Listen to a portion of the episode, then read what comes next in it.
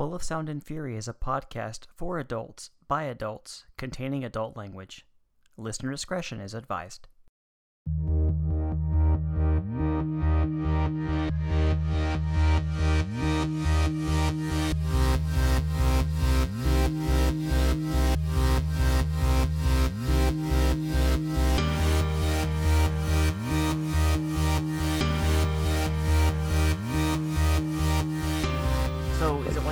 Empty panel room, spatially socially distant with people with masks. So what was the layout here like? It depends on the company. Like Microsoft's was, I mean, it seems like the bigger budget folks, because you know Netflix did the Geeked Week thing this past week too.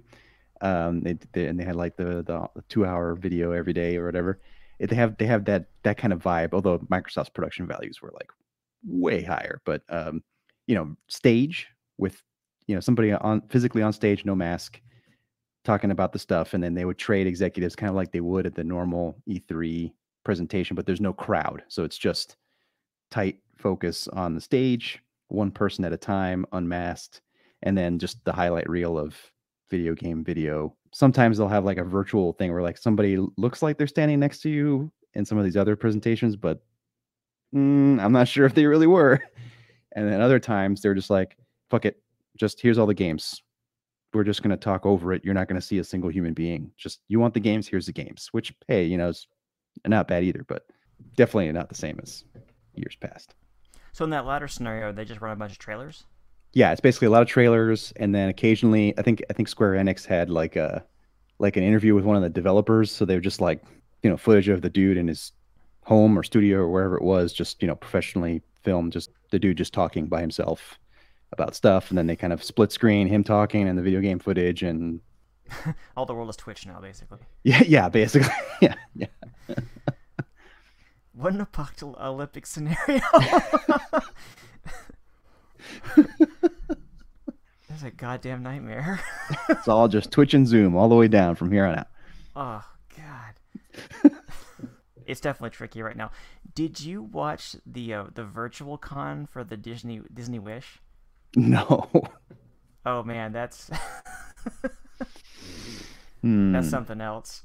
Yeah, they went to like great lengths. Like every 5 minutes, it reminds you this was done with socially distanced people when they're not wearing masks. No one was within a mile of them, and it's still like all artist comps anyway. But yeah, if you want to spend a cool $10,000, you can stay in the Princess Tower suite, evidently. Great.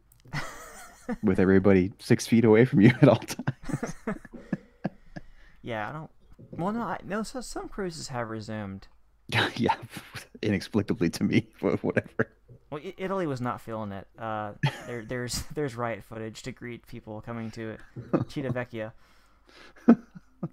So enjoy that. I don't think the rest of the world shares the American apathy for COVID. Or we don't. Well, on that note, I'm gonna welcome you all to this episode of Full of Sound and Fury podcast. I'm Cyrus Mortazavi of Kirkland, Washington. With me from the great realm of Texas, as always, is Ariel Rodriguez. Greetings from Texas. See, if Q were here, I was going to introduce you guys as Des and Troy. Oh. But he's I don't know. I think his children have demanded his attention. He's burdened with a different kind of purpose. Yeah. Let's press on though, like it's Wednesday though. They are the new Fridays, apparently. Talk some Loki. Yeah, that was an interesting first episode. I didn't know what to expect, honestly. I mean, I expected weird stuff based on the trailers and what have you. You know, fun, weird scenes and what have you. And I think we got more than we bargained for there. You kind of leaned in on some of the. I don't know if it's like kind of a Terry Gilliam vibe or what, but it was mixed with Lost or something like. Art Deco stuff. The vibe of it was just cool and weird at lots of times and pretty funny. Yeah, it was also like more character focused on Loki than I guess I expected. I expected like, okay, when's the Plotsky really going to get going here? But it was enjoyable. I mean, I was there for it. It just wasn't what I expected, I guess, going in terms of, are they going to throw Loki into a situation and get going? Or is it going to be, you know, what it was, which was, you know, examining himself further as part of the overarching story, which I thought was pretty cool. They appear to have chosen a very interesting way to decide if he's a protagonist or antagonist. They're crafting a series where they're teasing that he's going to be serving both roles simultaneously. Yeah, why not both? Yeah. That's the ultimate character exploration. Yeah, it was weird. It didn't knock my socks off, at least as a whole, but you know, I definitely enjoyed it, and I'm looking forward to next Wednesday. Same. We're doing that now, right? Yeah. The thing I came away with, and this is going to be potentially really random, is do we as a culture, nay, as a species, undervalue Owen Wilson? Ah. Thespian. He was great. He's always great. Yeah. And I didn't really realize that until I watched that episode. It seems like his mannerisms, which, you know, he doesn't change from role to role very much, I think maybe are what everybody kind of pays so much attention to. But when you get past it, and I think, I don't know for what reason this time around with Loki, it seemed like maybe it's just because I've seen him in so much other stuff now that I can look past that and kind of get more into the character beyond the Owen Wilson stuff. And there was a lot there. I thought it was, you can tell there's a lot in the background of Mobius there that you know, we're going to explore and work with. And it seems like, I mean, the show mostly, or at least the first episode, revolves around those two, right? You get a lot of time with those two. So you've got to like them. And Loki is already easy to like. We have how many hours of film time with him? I'm here for more Mobius as well. Owen Wilson has been the other guy for 25 years now. And within their realm of acting, there are people that are, you know, your consummate actors. They're given a role and they try to become that. But there is a type B where, regardless of what they're doing, whether it be, say, Ian Malcolm or the Grand Master, still fucking Jeff Goldblum. Yeah. And that's okay. And that's okay. Exactly. Because you're there for Jeff Goldblum. Owen Wilson is upon reflection, is a great example of this second kind of actor. I think it's time to give him his due, whether now that he's Mobius or Hansel or the weird rodeo guy from Armageddon. I guess he had a dog also at some point. Or was that Luke Wilson? I always get him confused. No, good opening, I thought. Yeah. And I mean, are we finally going to get a multiverse out of this thing? I mean, other shows and movies and whatever have kind of joked about it or had thrown red herrings about it. We haven't seen any footage from Doctor Strange, the new Doctor Strange movie. So we know, of course, that will deal with it. It's in the dang title. But is this like going to be that because of the sacred timeline and how the variance is Loki or Loki? What are we going to call evil Loki? Loki-evil? Foki? I don't know. The internet culture is going to have to come up with a name for the other Loki once we see him.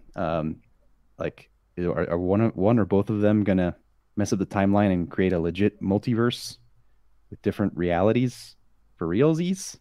It's the show feels like there's a lot of potential to tackle that stuff after some time teasing it without really getting their hands dirty on the Marvel end of things with that. They've grown to great lengths to establish that there's not a multiverse up to this point. Right.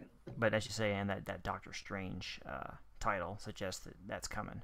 Yeah. So is this going to give us some extra stuff to think about and play with until Doctor Strange comes out? Or will the sacred timeline be preserved? We're going to get Kang? All kinds of nerdy questions to wonder about. Kang is coming. We know that, right? Yeah, and Ant-Man 3, I think. But yeah, I don't know. Maybe we'll get some hints or gestures. How many episodes is this slated to run? I don't know. I thought it was like Falcon and Winter Soldier length, like 6-ish episodes, but I don't know for sure. Okay. They're longer. They're an hour. They're not 30 minutes or 20 whatever minutes like WandaVision was. Okay, so yeah, but all right, so half a dozen probably sound is about where they're going to land at.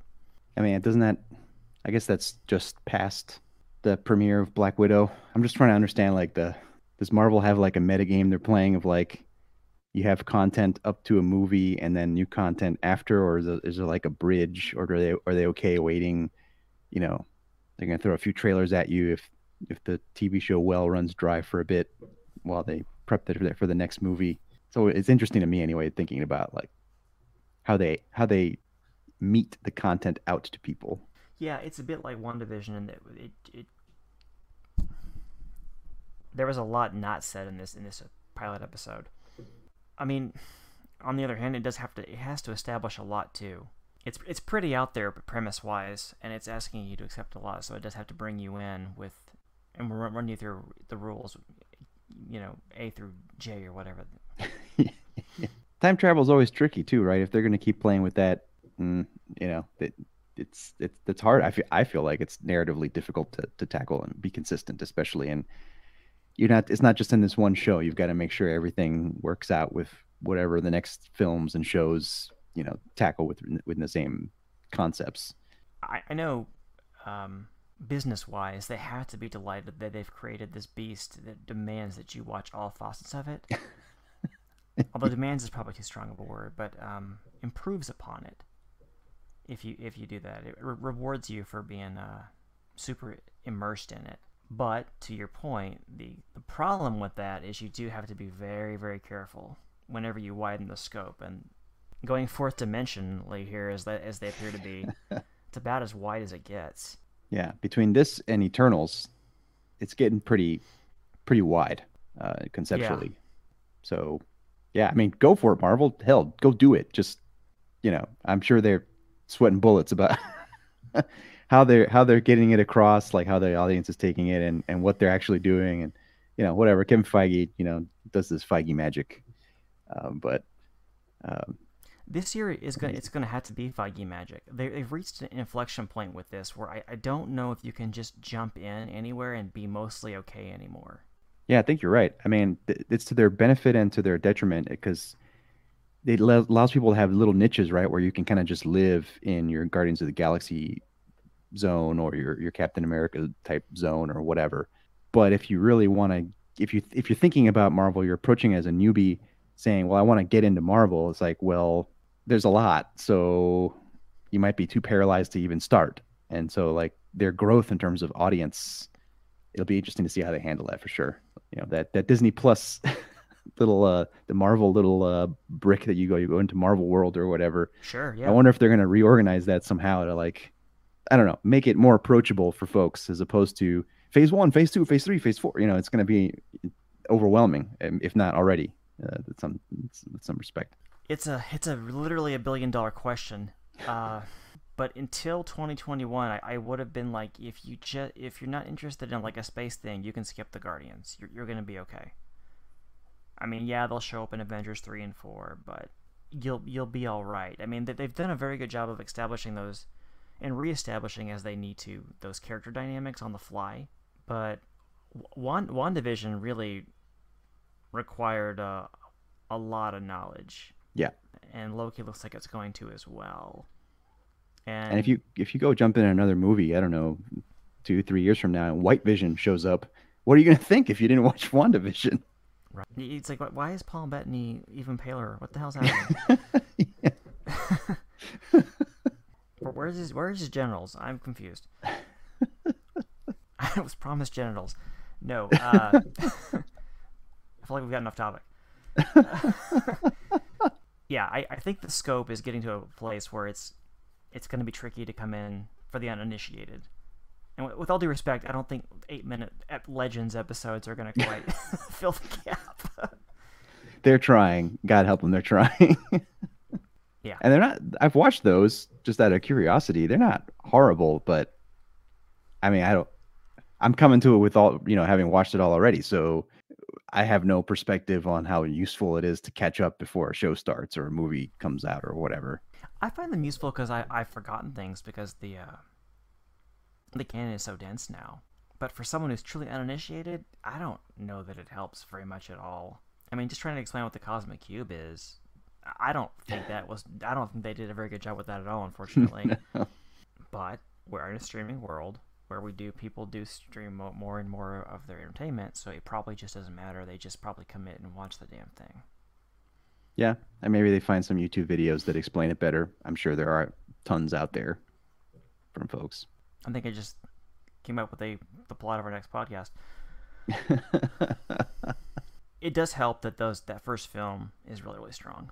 If you decide, well, all right, I'm just going to start at the beginning, you get to go watch Iron Man. Odds are you're going to like it. And they're very, very close to the disaster in this regard, though, because if the second film, not so great. And yet, you know, it lives on. It has its fans. It's people don't say, "Oh man, Iron Man 2, what a clunker," or whatever. Oh, no, I'm not talking about Iron Man 2. Are you talking about Incredible Hulk? Yes, you've blocked it out of your memory, I see. I mean, the Hulk is that's a weird. I guess there's some legal stuff there where like they haven't been able to do and maybe She-Hulk will change this. But the rehabilitation of that, like, you know how the shows do a lot of cool things, and I think one of the things that they do, I think you were even talking about this a few minutes ago, was they kind of improve upon the previous material, or they add new facets to it, or they make it more interesting, or the ramifications make it worth, you know, appreciating Thor 2 or Age of Ultron in ways that people didn't when those movies came out, taking them at face value for what they were then. You kind of watch a few things now, which granted requires a lot of commitment, but those movies are kind of almost made, I'd hesitate to say better, but more interesting because of the references that things later on go back and pick from, or pick elements from to emphasize in later TV shows and things. And I wonder if Incredible Hulk hasn't had the chance for that because of this weird, I think Universal Pictures or something has some weird rights fights with Hulk as a character, so he can't have his own movies unless they have some influence, yada, yada, yada, whatever. Those first films were not distributed by Marvel. Yeah, that too. Or DC, or Disney. They weren't owned by Disney. Yeah, they weren't owned by Disney, right? They were their own studio then, so they had to cut some kind of distribution deals and stuff. But I don't know. But you're right. It definitely didn't. Incredible Hulk didn't land too positively, and then you don't really see the Hulk again, so you don't really get to revisit that character until Avengers, which by then success is already assured almost. It's an interesting case. I think you're bringing up an interesting point here. Like, you know, that people don't talk about that movie a whole lot, but that character didn't get in the dumps really because they recast it, and then it doesn't show up until literally the most popular movie in the franchise at that point, back in 2012. I know Tim Roth is coming back for the She-Hulk show. I just read that the other day, so it's got me wondering if there's going to be some of that rehabilitative aspect to She-Hulk, in addition to whatever other kind of cool and crazy new stuff they're going to do. Yeah, to be clear, I don't think the Incredible Hulk was a disaster, but sure, it's one of their definitely one of their least successful films, but both financially and creatively. It's going to be at towards the bottom of most people's list, right? Yeah, of top power rankings, whatever. Yeah, but Iron Man, by way of comparison, I think is quite high, and they did start there, so. Yeah, I think that's going to actually end up being really important moving forward for the fandom. It does seem like they're moving into a place where casual fans are just not going to be able to watch these things anymore. Yeah. And that the brand is so strong at this point that I don't think it matters. But time will tell. In the way that I feel like there's people that haven't watched Star Wars that still know that Darth Vader is Luke Skywalker's father, because it's so culturally ingrained. Yeah. And oddly, at a time when that became culturally ingrained at a different time, right? Like, it's not that it happened right away, but even, you know, a few decades ago, things just stuck in the zeitgeist in a different way than they do right now, right? Because, like, even mass media.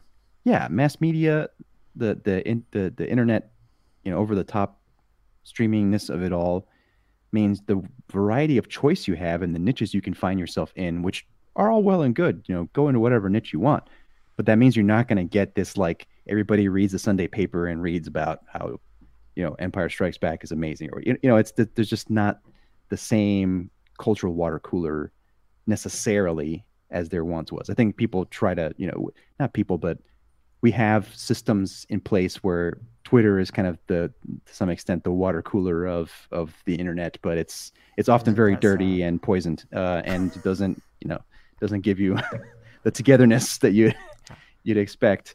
So I don't think that's the same type of thing. It's just a different world. So for Marvel to build that popularity and kind of extend it forward in these times, it should be interesting. The challenge to get that Darth Vader's Luke's father type cultural or Rosebud, bedrock. Right? Yeah, the bedrock. There's some things that just they become part of the zeitgeist, and I think Marvel's close. I mean, I've loved it since I was a child, and the box office, which is just it's as successful as anything. Avengers Campus at Disneyland is going to help, yeah. Right? Like you just have all of this. Disney's going to make sure you eat, sleep, and drink Marvel stuff, right? I remember, I don't know how many years ago it was now, I was walking through the grocery store, and like they just had like Disney branded fruit, like fresh fruit. Yoda will give you a lime and Captain America's gonna toss an apple your way, and it's just like a bag of fresh fruit with a slap of Marvel sticker on it. Disney will do that to you. Ubiquitous. Okay. Yeah. It was. I don't know if I took a photo of it, but I'll have to go find it. But it's just wild. Like, you know, if it's that, if they've gotten down to fresh fruit, you know that, you know, they're gonna make sure you see it everywhere. Captain America, the toilet paper, Excelsior. Yeah. If that doesn't exist already, I'd be surprised. Give me that Avengers A logo wrapped around a roll of toilet paper, individually wrapped for $4 or whatever. I think I have arrived in the fact that I will pay $30 to watch Black Widow when it comes out on July 9th. Yeah. I was really hoping I'd be able to watch it in a theater, but I don't think the logistics are going to work out. So I'm going to pony up for was it called Premier Access or Disney Plus something or other? Yeah, exactly right. Yeah. I'll be there on opening or whatever day, streaming day. I don't know what you want to call it. I think that will have a term on July 10th. This is my prognostication. Like, what the hell is... We gotta give this a name for something. Yeah. Yeeting? No, we've already used that. Damn it. So what else is filling your non-Loki days? Anything right now, or...? Playing games. Trying to get back into playing some games. That Assassin's Creed game that came out... Assassin's Creed Valhalla, I should say. Came out... Man, I think that... Did it come out in 2019? Might have come out in 2019. I think it was the Great Shanty Crisis of 2020. Okay, right? Maybe. Usually it comes out on the holidays, and I think they didn't have a release this past holiday, so I think it came out like November 2019. But it's those games have gotten big, man. Those Assassin's Creed games, the two previous Origins and Odyssey, like those were like 50, 60, 70-hour games, and I think this one is bigger still. So it's like kind of never ending. Try and chip away at it a little bit more lately. I have a PS5. I was able to acquire one through legit means without overpaying or having to murder someone, which I guess would be illegitimate means. But it's hard to get one of those things, and I got lucky on it. I'm impressed. Were you just the right place at the right time, or what happened? Yeah, right. Queue in the right online store at the right time to hit checkout and not have it disappear from my cart after trying a few times, and worked out. So excited for the new Ratchet and Clank game that just came out. I'll be picking that up soon, but I'm playing through AC Valhalla, and like I said, I mean, I'm 64 hours in right now, and it's like I think I just finished the second act. It's like there's a lot more going on. Being a Viking is an experience in 9th century England, where you hang out most of the time. The Danelaw. Yeah. That might endure for a while, that shortage. Possibly, right? Because of that processor chip plant fire, which is why I won't be able to buy a car until we don't need cars anymore. Well, I as a semiconductor industry member or worker, or however you want to look at it. Impresario. I'm in there. So then I'm not going to give any stock advice or anything. So folks, if you're waiting for that, forget it. But the car thing is interesting because they just screwed up, man. They're going to blame it on fab fires and stuff. But it's like, you thought no one would buy a car in 2020. So you dropped all your chip orders, and then you forgot it takes months to make the chips. And then you tried to pick it back up, and those fabs are like, well, we already gave our fab time to these other people that make iPads or whatever, laptops, you name it. And so you're screwed. And plus, chips for automotive things also have like a lot of special specs because they have more extreme temperatures and lifetime expectations and all that stuff. So that takes longer to make those, and they just made this giant gap in the production schedule, these fabs, and they're like, okay, we'll find somebody else who wants to pay for it, you know, build stuff with us. And now they're trying to catch up, and they messed it up. So that suggests that we might have more PS5s, if I'm understanding this correctly. I think that the newness of that system and the chips that go in it, and the complexity of it, means that they're just building them as fast as they can. But yeah, that at some point the scarcity will go away as they scale up more production. But I don't think the car thing and the PS5 thing necessarily overlap, but there might be a little bit. Who knows? I don't see that kind of stuff at any detailed level. But I know the car thing is because people made bad business decisions because they didn't want to spend any money because they thought nobody was going to buy a car. It turns out everybody wants to buy a car now or rent one, and it's a mess. Well, yeah, because you can't travel anywhere anyway. Yeah. They're not thinking ahead. They're just thinking, right in front of their nose, not, oh, the pandemic's done. People are probably not going to want to fly anyway. We should keep making cars. They ain't going to be able to. Yeah, that's fair. Yeah. That's just, oh my God. And then, yeah, but also there was a fab that was on fire and stuff like that. You're walking me through this and I'm looking back and I'm kind of embarrassed. I should have realized that was bullshit. Now, there's one plant responsible for all the cars in the world. Yeah, I mean, seems unlikely. Yeah, and I mean, and they could have placed orders with another. Like, there's plenty of fabs. Yes, they're all trying to maximize their time, but there's plenty of other fabs that do stuff that they could have found a second vendor to go build stuff with. They just didn't wanna. So here we are, alone in our driveways. Cost you $400 to rent a car wherever you're going for the 4th of July weekend or whatever.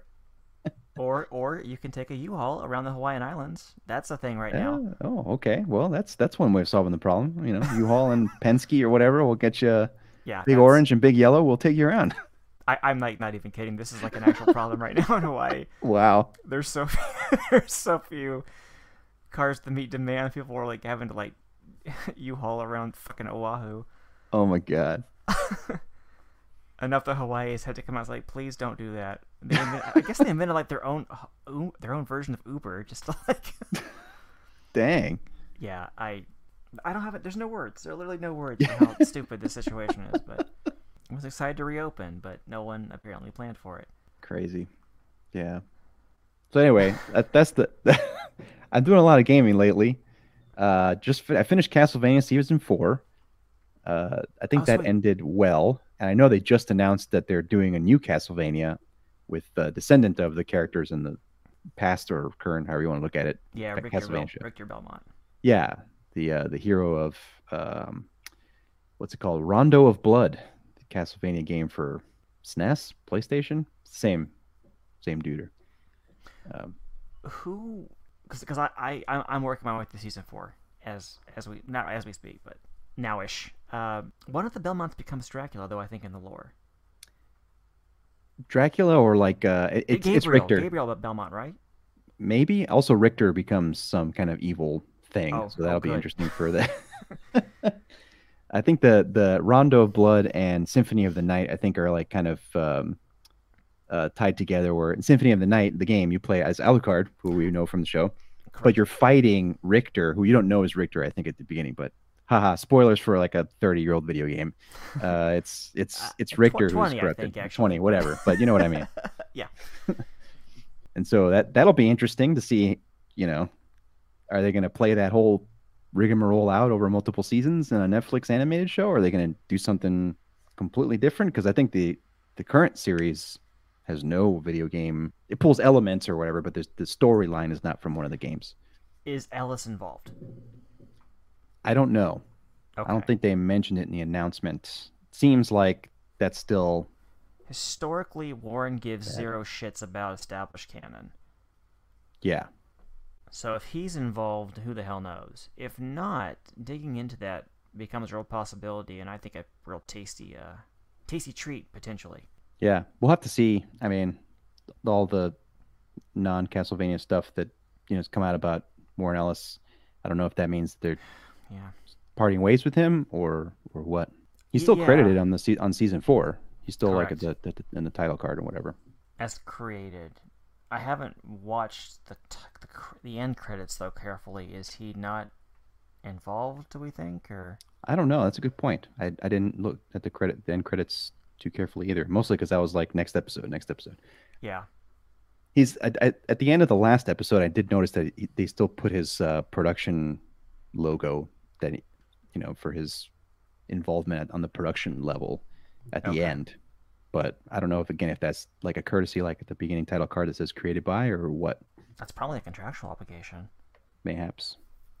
He's established and he's got like legit representation. And I think that's typically how those kind of things work, as long as the talent knows what the hell it's doing. All right, well. Yeah, but New Castlevania's coming, so that's it's nice to see Netflix kind of continuing to invest in some franchises that do well for them, like. I think they do have a opposite polarity reputation of like, well, they only let something go for 3 seasons and then they'll cancel it because whatever, doesn't bring new subscribers after that point. So it's nice to see four seasons after 3 minutes for Jupiter. Or after... yeah. Oh God, didn't watch that and not gonna now.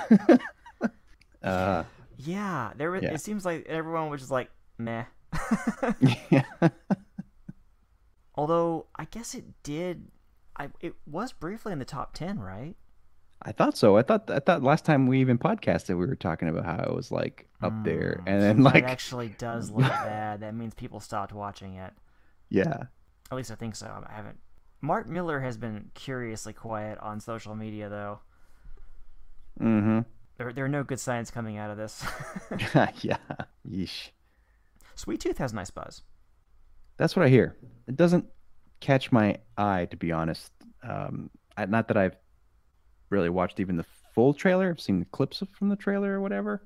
Just not vibing with it for whatever reason. Yeah. Did you see the Masters of the Universe trailer they're doing?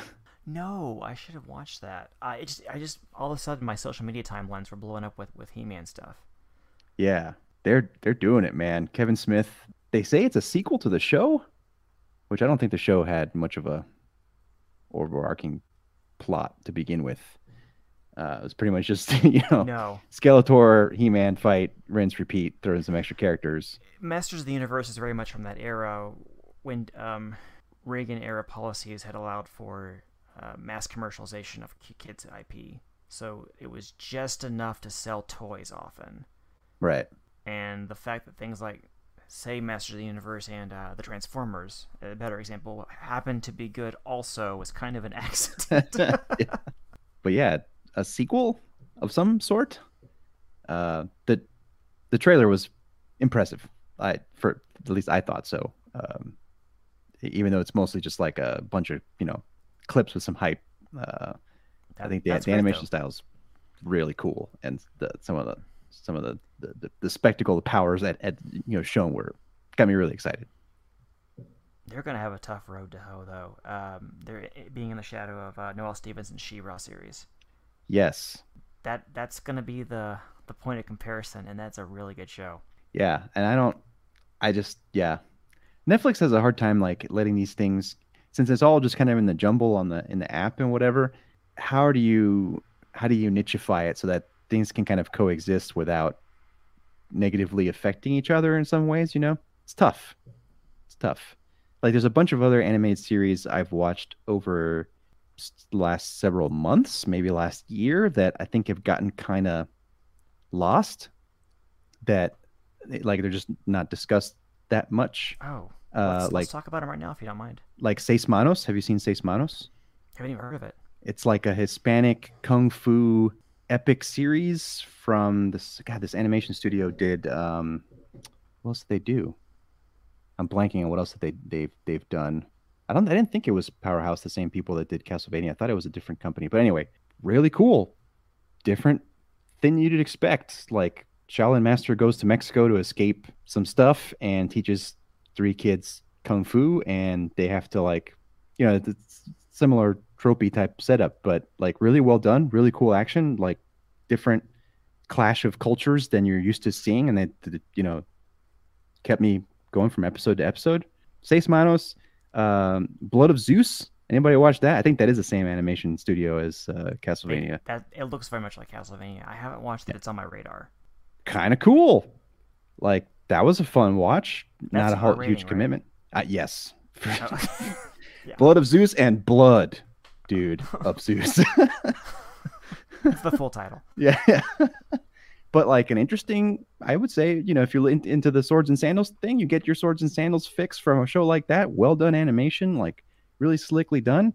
Like, I don't see anybody talking about that anymore. There was like a hype for like 2 or 3 weeks when it came out, and that was it. But like this stuff should kind of live. Like if you're, I think if you watch those shows, Masters of the Universe should also be bundled some way with those shows and like shown to you in some fashion, like where you can kind of explore animation that's a little bit more adult leaning. That's like you get your home without it like algorithmically somehow being every other box you see in the app or something. You know, if you want to watch, I think I'll be honest, I haven't watched She-Ra yet. It's on my list. But like maybe She-Ra and Voltron and Avatar and Korra should be a different adjacent niche or something like that. You know, I feel like there's a lot of potential in these shows. They just get lost in the vastness of the Netflix stuff. So you feel like the recommended feature that's native to it isn't doing its job very well? Is that fair? Maybe, or just like sometimes, yeah, it just seems like it feels not coherent in the way I want, maybe. And maybe I'm unique in this. I don't know, but it feels like I want to see stuff bundled in a different way. So like when I'm in the mood for animation, like Blood of Zeus or something, I'm going to see a bunch more of that stuff in its own little home. And when I'm in the mood for something a little bit different, then it'll, you know, show me that stuff. I don't want to see Army of the Dead, Korra, I don't know, like Blood of Zeus and then some Kung Fu movie. You know, it's just like kind of. Yeah. The top of the screen now, so to speak, is more like what's popular. Yeah, which seems to be a de-emphasis on what you might like over what everyone else is watching. Yeah, even finding your own queue is like, or whatever they call it now, watch list. It's a little bit of a scroll, yeah. Yeah, and I use this on my laptop, on my phone, on Apple TV, and a Chromecast. I'm pretty confident this is like a system level thing, not an app level thing. This is interesting. What is Netflix's purpose behind this change? I wonder, because it seems at least from a surface view, maladaptive to what the thing is supposed to do. Yeah, or maybe it's just too broad. Like they're trying to. It seems like Disney Plus is maintain, like it just maybe it's just the pedigree. Like Disney is like, well, we're an IP content vault, and the vault is sorted in the following shelves. So choose your shelf. Yes, and there's a handy robot at the front. You tell it what you want, and it will bring to you the shelf. You know, the shelf, multiple shelves with, you know, the things you want, versus Netflix comes from the internet days of like, whatever you want, we have it. Here's a giant thing. Just search for it. Or I'm speculating here, but it just seems to come from a different DNA. And like, I get why the queue maybe is de-emphasized now, because like, you don't have to queue something and wait for it to ship to you via the mail like it used to be. So whatever, just stream the thing, find the box you want, click it, and it'll show up immediately. You don't why queue things, or we'll put it on a watch list. But I personally, my way is like, I don't have 7 hours in a row to watch something. Usually, I have a child, and so I will find things I like after maybe watching an episode of a thing, and queue it up so I can store it for later consumption. And it's not doing me that favor anymore as well. But also, I think the handy shelves of related things would be nice, instead of here's all the things that are related to you that you like, but in random order, or what we think is algorithmically ranked order. Yeah, no, you're absolutely, your read is correct. The why is puzzling to me. Their model is based on the idea that they have all the niches covered, and they have them all covered well. So the idea that they're trying to bring back monoculture almost with this like top 10 thing they've got up there. Yeah. That seems like a bad business decision. I mean, thankfully, when cool stuff that I know via other means, off Netflix means, shows up, I know about it. Sometimes they'll also send me an email. Maybe you see the same thing. They're like, this show just, you know, new season or premiered or whatever. We think you'll like it. Here you go. And that's okay. But like, Crunchyroll was quite good at that, at least for me. Yeah. And between that and really mostly like off Netflix means, I will find the thing I want to watch. Like, that is not a problem. Like, it's easy to go find it once I know the name of it or whatever. But in terms of categorizing and bundling, yeah, I don't know. It's just seems haphazard to me. Would be nice to, you know, rearrange that stuff, because I think also shows like Seis Manos, for example, could use some more hype. It's a cool show. Even if it's not everybody's cup of tea, that animation studio should have its work on display so that more people demand stuff from them, because I think they have a lot of potential. Well, Avatar is such a cultural touchstone, to come back to that thought 40 minutes later, that it seems like they would want to push that and say, like, no, this is the new Avatar. Right? Although I guess they're doing a live action show on that Netflix too, so maybe they're like, that's the new Avatar. Wait for that. We'll put that at the top. Oh, big banner. Speaking of trailers, they got me hyped. I got the Cowboy Bebop. Oh yeah. Oh, that's. I'm so excited for that. I don't know why. It's just gonna be a remake. Yeah, I know. I'm the same way, but I'm still hyped for it. I think it's because the cast looks really perfect. They do. But then I remember Ghost in the Shell, and I thought all about these things about the same thing, and that did not work out so well for me. I was like, oh, this is a really good try. That is not as good as the original. Well, shit. Yeah. I wonder if their internal math suggests that they're better off exposing people to a larger breadth of their own content, and they've chosen to do this top 10 thing as the way to do that. Maybe, but it's gonna start to look homogeneous, right? Like, at some point, there's just 10 bangers on there, but everybody will have watched them. So is that gonna then shuffle people to new things the way they expect, or is it going to take some other exploration to get you to some really fresh new area of the service? Yeah, there's probably some value, probably a great deal of value, to having like, you know, appointment television, quote unquote, on Netflix on display, but doing that at the expense of their, like, we've got something for everybody previous branding, it's certainly going to be tricky for them. Yeah. That reminds me, they haven't really broken into the there's one episode a week available of this thing instead of binge it all at once. They only do one of those models. They don't have both, which is interesting, because then it's hard to make an appointment when everything's available all at once. You don't need one, versus like Loki, right? Like, okay, every Wednesday. I wonder if being able to mix and match and play around with that might help them in the future. I'm sure they've considered it 9 million times by now. But in that regard, they've stuck true to their initial branding. I don't know. I feel silly questioning them, given that they have more money than God and Elon Musk. Yeah, right. So clearly very successful, and I do pay them for their services still, despite my gripes. So, yeah. You know, but I wish it could be better, and I would like to see some more of those cool animated shows, like the ones I mentioned. There's a one based on the video game Dota. I don't play Dota, but there's like another fantasy series animated in the Dota universe called Dragon's Blood. There's like stuff like that popping off all the time. Like, how many people know about that? Like, is it really, like, there's a lot of cool animated stuff. And, you know, on the Geek Week stuff, they're announcing more stuff besides Masters of the Universe. I think there's like a Witcher show, and there's definitely more anime that they're producing via Netflix themselves. Like, there's a lot of stuff there. It'd be nice if there was some way to explore that cohesively in the app. Yeah, where I struggle with them a little bit is the stuff that isn't theirs has been de-emphasized so much that I don't know that it's there, but I would still want to watch that if I knew it was there. Yeah, I feel you. But again, I'm guessing the internal math suggests that it's more important to pimp their own stuff. I mean, that makes sense, at least from a business perspective. It's just hard to know. I certainly see value in having legacy shows on these things. And somehow, the thing I'm seeing more of right now that's very surprising is IP will be on two different services simultaneously. Yeah. Like, I think Harry Potter is on HBO Max and Peacock right now. Yeah. Don't ask me why. Yeah. Well, someone paid someone a lot of money, I think. Yeah. Right. And how long will that last? You know, it's like, now you just need one of these websites that tell you, like, okay, where can I stream this thing I'm looking for? Well, it's on Hulu but you need a free month trial. It's $4 over here. It's free on this thing until this date. Then it goes away. And then I don't know. But then on this other day, 3 weeks from now, it pops up. Over. It's like, man, this ain't easy. I guess just buy the, just buy the movie already. Watch it whenever you want.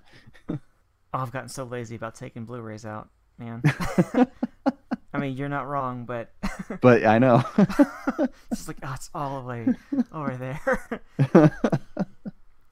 And I'm already reclined. I don't... yeah, I know, man. I know. That is such a first world problem. That's true.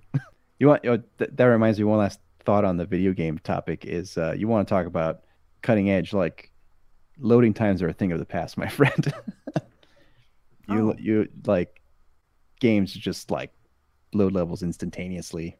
I even remember like trying to save your game. You'd have to wait there and watch the thing spin. Even on PS4 now, PS5 is just like immediate, like no wait whatsoever. Wow. That break you take, while the level loaded or whatever, to go bathroom or get a drink or whatever, you don't have that anymore. You have to pause as soon as you finish. Wow, it's nice. Yeah, I bet the future is here. You just can't drive to it. Yeah. That future's, as William Gibson says, not evenly distributed, so you're going to have to wait on the car part. I was promised cars. And we're not talking battery powered electric vehicles either, or flying cars. We're talking about gas powered. I mean, I guess they do have to have computers. That's what they have. Yeah, exactly. But yeah. Is there a drop date for The Witcher 2? Or Witcher Part Season 2? I don't even fucking know what the hell I call it. Yeah, next Witcher? I don't think so. I think they just keep saying by the end of the year. It's like, okay, well, December 31st, I guess. I don't know. Okay, that's fair. That gives me a time frame. That's cool. There's supposed to be like a Witcher Con or something coming up where like the TV stuff and the game stuff, they're going to have like a virtual con in July or something like that. So I think they're trying to get everybody's Witcher hype up. I'm weirdly excited for that, even though I don't think it's that good of a show. I'm also very excited. I started reading the books just to get some more Witcher during this long wait, because it'll be like 2 years, I think, between seasons here. I'm so glad you said that, because I want to know.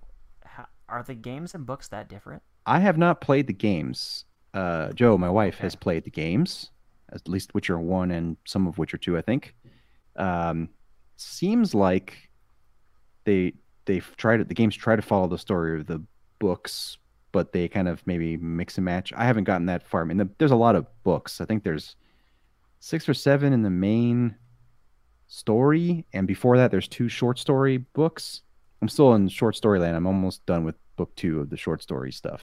But the stuff that I saw, they appear to preserve the bizarre chronology. Yeah. Yes. Yeah. The short stories for sure jump all over places. Yeah. Before we can tell you the beginning, we must first begin at the end, or near the middle, and work our way out, and then back through. Yeah, but it seems like the games were more or less following the stories that I recognize anyway from the books, as my wife was playing them. A lot of the thing's going to be. I think they're trying to make The Witcher a more sturdy franchise. Which, hey, I'm all for it. Let's do this thing. I think it popped pretty big for them. Yeah. They announced that second season pretty damn fast. Not Jupiter's Legacy is canceled fast, but yeah, we have a new standard. Yeah. Just wow. Jupiter's Whiplash, more like. Jesus, that's a bummer too, because I was looking forward to a Magic Order television show. Have you guys covered that for Comic Strip, or will you? Jupiter's Legacy? No, Magic Order. No, we have not. Okay, I'll add it to the list. I haven't read it. It's got wizards in it, and it's drawn by Olivier Coipel. So sounds like a solid foundation from which to work from. That's what I'm saying. Yeah, I need to. I guess once I start traveling again, I'll be doing the reading stuff again. Cool. But, it'll probably be for me doing Jason Aaron's Thor run. Oh, nice. Yeah, I've read part of it, but not the whole thing. I need to get to that. Yeah, in preparation for Love and Thunder. Yes. Which I have no idea because of the pandemic, but is that soonish, I think? Soonish? Next year? I think they wrapped filming, I'm pretty sure, so that's got to mean within a year, right? Or so? Usually, generally speaking, yeah. unless we have another pandemic to push things out. But I'm hoping we can keep it to just one this century and see where we go. I think that's a nice rate. I think I'm willing to accept that rate. Right. I mean, if we got to do it, I'll sign to that. Yes. Well, what is coming up on Comic Strip? We're wrapping up the episode. We've read Amulet. I don't know if you've heard of Amulet series. It's wildly popular with kids. I have heard of Amulet. Yeah, so we met the author and artist together. He's the one singular creative voice for the whole thing, Kazu Kibuishi. Really nice guy. Met him a long time ago in the Texas Book Festival, I think. But anyway, not really related to why we cover on the show. But we're reading volume 2 of that. It's going to be an Imagineer before he got into comics. Yes, he actually told me that himself. So yeah, volume 2 of that, and Lazarus by Greg Rucka. We're reading volume 1 of that. That man loves his immortal beings storylines. Between that and the Old Guard, different take with the Lazarus thing, interesting in its own right. Wouldn't be surprised if that became some kind of film or TV franchise down the road. But they should let him write the new Henry Cavill Highlander. Yeah, I'm telling you, he likes people who can't die. It's a thing for him, I think. How did that not come up? And after an hour of talking, that Henry Cavill's making Highlander. That's true. Where the hell was my head on this? Still not a Scottish guy, but whatever. Getting closer. Not a half-blind Frenchman anymore. Yeah. Which, wow, there's a lot to unpack there. That's a whole other episode, and I think we need Keyshawn. Just for the screams from the background alone. There Keyshawn. Can be only one. I'm over here, Christopher. Where? Ah, God. Okay, I mean, he sounds cool, don't get me wrong, but yeah, maybe don't give that guy a sword. Pardon my ableism. Yeah, so much to wonder about that Highlander reboot. Like, so much. I don't know. Are they going to start it the same way? Like, are they going to defy our expectations and how they tell that story anew for a new generation of people? It's a fun IP. Yeah. Long overdue for something. Yeah, I wish them all the luck. And that's a nice little twofer there on the next episode. Yeah. How much Amulet did you guys read? We've gone through volume 2 for the show. Okay. But I recently picked up like all the rest of it, I think. So we're gonna get through a good chunk of it, I think, in the near future here. It's good. I mean, that's another one that like. How's nobody tried to tackle that? Like, that's a great kids, preteen and younger, even like tween type story, like that deserves some kind of multimedia treatment. There are, as we've discussed previously, a number of strange IPs that really just aren't sitting there. Saga, hello, anyone? Yeah. Amulet, although I guess does sound like one of them.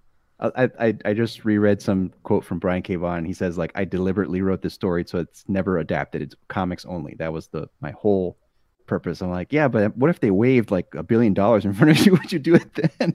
Like those Lucasfilm people, they got a lot of cool stuff nowadays. You know, the volume is very neat. Brian, the Maldives are really nice, man. I gotta tell you, doing amazing things with the computers now and money. Yeah, I guess Paper Girls is becoming a show on Amazon Prime. I just read Volume 3. I'm way behind on that, but just trying to catch up a little bit. Yeah, that's gonna be fun. That has some real potential to be really popular, I think. I'm so behind. I didn't realize Morning Glories was on hiatus. I didn't realize that either. Yeah, although I don't know what the hell Spencer's working on. That he's not writing Morning Glories. He was on Spider-Man for a while, right? He was doing Amazing Spider-Man. And I don't know if he still is or not, honestly. He was very infamously on Captain America. Well, yes, of course. And they moved him off into Spider-Man to be like, go, please. Well, to be fair, I don't think the story was bad. I just, the internet decided It hated it and him in that, yes, that order. In that, yes, of course. I don't remember what he said, but it seemed like he engaged incorrectly with the mob. And maybe he did say some things that were distasteful. I don't know for sure, but... Seemed like Sartre's had him on his pod a couple times. What I did catch was not untoward at all. All right. It may have just gotten too hot for Marvel publishing, such that it is. Yeah, maybe. But yeah, I don't know if he's writing Spider-Man anymore. He might just... I don't know if anyone writes Spider-Man anymore. That's how out of it I am. I know there's a Spider-Man robot in California now. That much I know. Okay. Well, on that note, you've been listening to Full of Sun and Fury podcast. This episode and previous episodes of Full of Sun and Fury podcast are available at fullofsunandfurypodcast.com or by subscription to Apple Podcasts, Google Podcasts, and Amazon Music. This has been a Great Source Studios production. Copyright 2021.